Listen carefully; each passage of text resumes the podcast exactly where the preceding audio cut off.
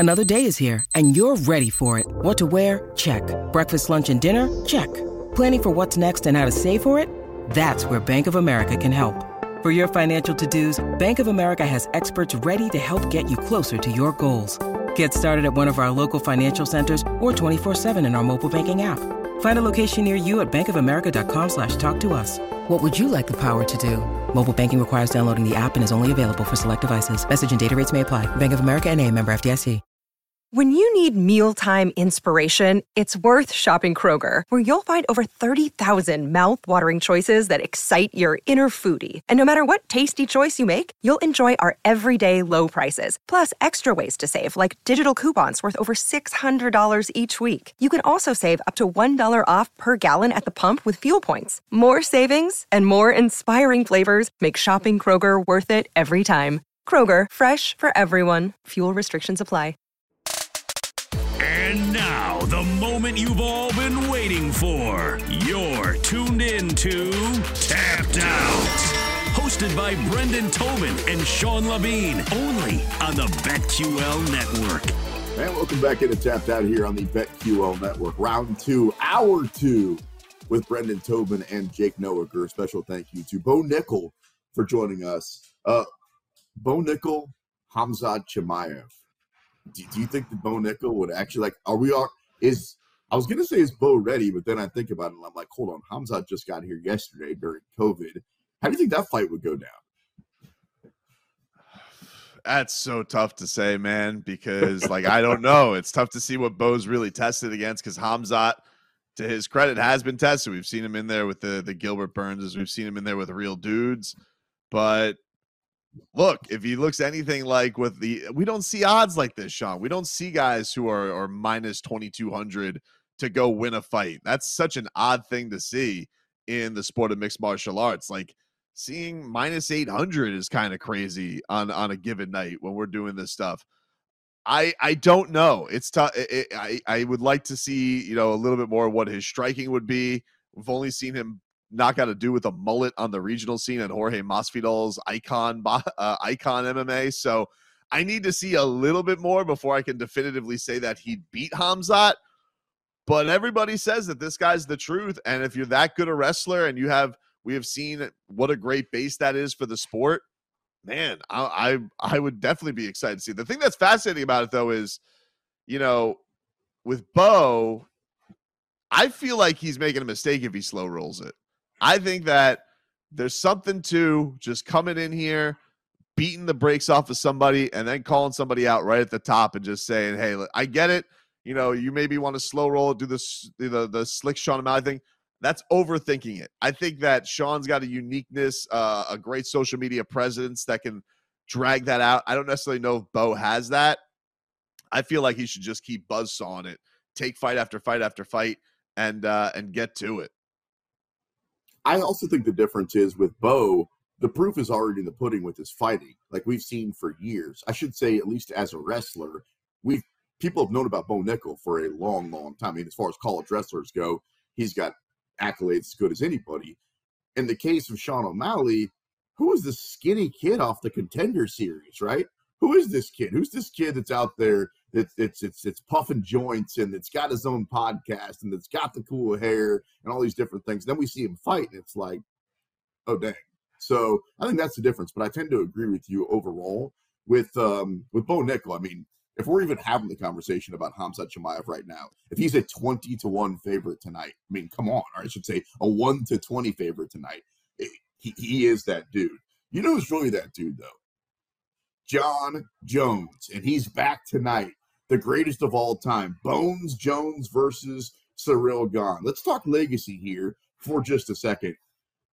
You and I, and most people consider Jon to be the greatest of all time. Whether you think that he did it enhanced, or whether you think, like Dana White said earlier this week, that he should get those fights overturned, whatever. Once he steps into the octagon, he's incredible. As far as his legacy goes, what do you think the difference is between winning tonight and losing versus Ciryl Gane? I am in the camp of a lot of his legacy is already set uh, in stone just because you think about, you know, youngest champion ever, how many times he defended it, the iconic ways he did it, the, the murderer's row of people he took out.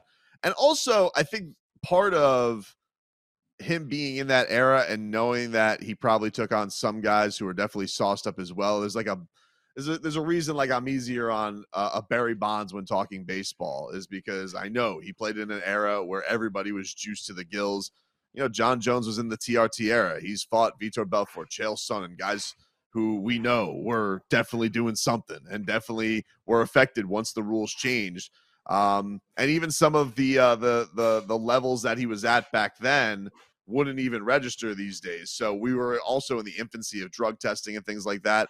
Um, so I do weigh it a little bit differently than maybe like a TJ Dillashaw, where like you know we're already got the rules set. He's you know doing this to cut weight or things like that. But you know I don't know if a loss today would affect me too much. I, I it doesn't you know, look, Anderson Silva, I, I already find that to be a guy who's one of the best of all time. And that guy took, what, seven, eight, nine losses. The guy got knocked down by Jake Paul. I still respect what he did in his uh, in his MMA career and how electric he was. Jon's going to be no different for me. I, I, know that that guy was the best, uh, the the best to do it, the best on the planet. Um, and I understand what a challenge this is. You know, you're you're talking about a three three and a half year layoff. That is a ton of time to come back and fight. Uh, if he wins tonight, you know, then we're talking about, you know, will he ever be touched? Will anybody ever be able to touch that legacy? So I feel like it's it's a very big uh, cherry on top kind of fight for him. Have you been paying attention to the line movement? So Jon, so the night that this fight got announced, remember it got slipped on the side of T-Mobile. We were actually on the air, and I was saying that sounds like a pick'em fight to me, except it's Jon Jones. So I think that Jon is probably going to come off as a, as, as, a little bit of a favorite. And then the line came out, and Jon was like, I think it opened at a minus 125, minus 130. And then he went up to minus 150. And then yesterday he was at minus 170. And then this morning he was at minus 185. What I'm telling you is if you want to bet Jon Jones, run to the window or to bet MGM right now because by the time this fight actually goes off, I think Jon's going to be a two to one favorite. I mean, we said that you know, when this first got announced, and I said, like, I would bet Jon Jones now because I feel like the fandom and everybody is going to start gearing towards betting Jon Jones. And it's been fascinating seeing the coverage of it too, because I do feel like the narrative on a lot of people predicting this fight has been much like you. Like, you were a guy were like, come on, like three and a half years off. And then, like, you're just like, but what am I doing? I'm betting against Jon Jones. It seems so, like, silly. Why would I? Why would I go against that? Especially at like a number I never get him at. Um, it's a lot like you know eh, eh, we just had this weeks ago with Volkanovski. I'm gonna not have the number one pound for pound fighter at at at, at plus three hundred. Like why would I? Why would I not try that? And yeah, you lost, but like not by much. Uh, it was it was a, a close go of it. So I, I I'm not surprised to see that a lot of people have come in on on on Jon Jones and are betting him. Um, not saying that there's not valid questions out there. There are. You know, I think that that layoff and that time and his body, I think they're they're all valid. But what's his cardio going to be like? These are all interesting questions. But but as far as seeing the line keep going in Jon's favor, that doesn't surprise me at all. And the actual promotion of this fight has been so one sided, right? Like every commercial is the return of Jon Jones, and Jon's big on the poster and all these different things. Do we know how good Ciryl Gane is? It's an interesting question. Um, I think that he uh, he proved a lot. I think in his last fight against Tai of of how durable he is. He's able to take a big shot. Certainly, everybody looks to the Francis fight. I mean, he, like he was, he looked like he was going to cruise his way to the championship, and you know, you know, not to bring up a you know, not to bring up a sore spot on this show, but it looked a lot like the Eagles about to go to winning the championship, mm, and then all of a hmm, sudden yeah. Patrick Mahomes gets shot up, and then you know has a comeback. And so, like, you maybe the numbers, yes, it said that, you know, Jalen Hurts was the better guy that day, stats wise, but Patrick Mahomes did what he had to do to go win. Sorry that I brought that up for you boys. But anyway, um, yeah, I think that Ciryl Gane is still very good. Like, the guy is light on his feet. He has a lot of Jon Jones striking qualities. You know, he has a lot of that. If Jon Jones were to perfectly go to heavyweight and be that striker, this is what you would think he looks like. He, I would say if there's a power advantage, I would say it definitely goes to Ciryl Gane. Um, and we that is a big thing with me because one, you know, Jon Jones, we've always wanted to see him against that pure power puncher. He ain't Francis, but he's still dangerous. It is heavyweight. So that is going to be interesting to see how Jon holds up. He's typically been a guy with a lot of heart and being able to take big shots against guys like Thiago Santos, Alexander Gustafsson, people like that. But we never got to see him like against the late great Anthony Rumble Johnson and see how he holds up. But I think everybody looks at this and say the X factor is the wrestling. Is Jon going to polish off that wrestling if he gets into a, a tough spot? And how does Ciryl deal with that? Because he did not deal with that great against the guy in Francis Ngannou who not only outgrappled him and out muscled him, but did it injured because he was he, he had a torn ACL when he when he won that fight. First of all, never apologize for talking about the Chiefs winning the Super Bowl. You can do that. I was mostly apologizing to Jake. Well, Philly lost, and that's how it goes. And they'll be back in a few years. The Chiefs will be back next year and win it again. Jake Noecker, Brendan Tobin, Sports Machine, Sean Levine, talking a little football and talking a little fighting here on the BetQL network. Um, I think you were being tongue in cheek when you said Jon wins and then he's going to call out Daniel Cormier. You don't really mean that, right? Well, I mean, it's a little ruined now that I know the plan is Stipe, but I would have liked it. I think it would have been hilarious if he would have done that. Uh, you know, did you see? Uh, I don't know if you saw on the countdown show today, but did you see the uh, the sub graphic on Daniel Cormier? They usually put like, "Chris Weidman was a Chris Weidman, former middleweight champion," and then under Daniel Cormier it said Daniel Cormier only allowed to work because Jon Jones approved it. that's tremendous. That's great. That's that's great. I am looking forward though to see how the broadcast goes. It's just one of the things that I'm interested in with the goat Jon Jones coming back tonight. One more question from the Ciryl perspective. What do you think it means to be the guy that takes out Jon Jones? If we agree that he's the GOAT, if we agree that he's quote air quotes undefeated, if you're the guy that takes him out, everybody's gonna be talking about you, right? Oh yeah, that's a huge feather in his cap for sure. If Ciryl is able to get that, and and especially, look, it's as good as you can do with without being able to, and apparently not going to ever have the opportunity to be able to avenge the Francis Ngannou loss. If Dana White is true to his word and Francis is never coming back, and you're never going to be able to get that fight because that's got to kill Ciryl. Like to to feel like I I I could beat that guy. I I can definitely make some adjustments uh, to, to, to go beat Francis. So if you can't do that, this is about as good as gets to be the one and only to truly defeat Jon Jones, not be a DQ, not be a no contest, to really be able to do that. Yeah, that's that's uh, I'm not putting it on top of the the Mount Rushmore of the UFC, but man, you're gonna you're definitely gonna go down. I mean, everybody remembers Chris Weidman for being the guy who stopped Anderson Silva, uh, even with all the downfalls that his career had and and all the uh, adversity that his career had, it's still everyone everyone remembers that. Everybody remembers you're the guy that that got Anderson Silva. It's it's a huge huge thing for Ciryl Gane if he's able to do that.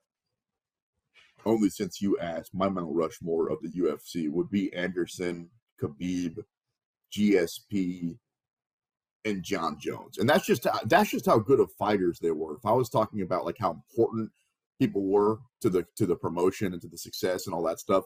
Then he has to start talking about like you know Royce Gracie and Chuck Liddell and Ronda Rousey and some other names come up. But if we're just talking about the best four fighters that I've ever seen, I got Anderson, Khabib, GSP, and then Jon Jones at the very top.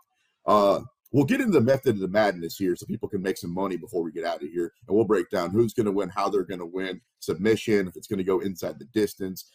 Before we do that, though, what style do you see this fight going down? Because I think at least for a round, maybe two, these guys kind of feel each other out a little bit, talking about the main event, Jon Jones and Ciryl Gane. But then at least midway through the second round and by the third, I think both guys are trying to get the finish at that point. With threats to our nation waiting around every corner, adaptability is more important than ever. When conditions change without notice, quick strategic thinking is crucial. And with obstacles consistently impending, determination is essential in overcoming them. It's this willingness, decisiveness, and resilience that sets Marines apart. With our fighting spirit, we don't just fight battles, we win them. Marines are the constant our nation counts on to fight the unknown. And through adaptable problem solving, we do just that. Learn more at marines.com. Yeah, I, I definitely agree with you. I think slow start is probably natural because, you know, Jon typically will like to get the read on guys. He likes to make likes to make a lot of his opponents uncomfortable with like kicks to the knee. We know that he we know that he is uh he is ripe for an eye poke on somebody because he loves Good to old stick eye those poke giant for sure. he l- loves to stick those paws out. And I, why wouldn't you? You look at this matchup, and he's he's not uh, unsurprisingly, even though the same height, has a few inches of reach advantage, which has always been one of the things that makes him special. Is that he is able to keep guys at a distance. He is able to uh, he is he's able to you know get those kicks at the knees.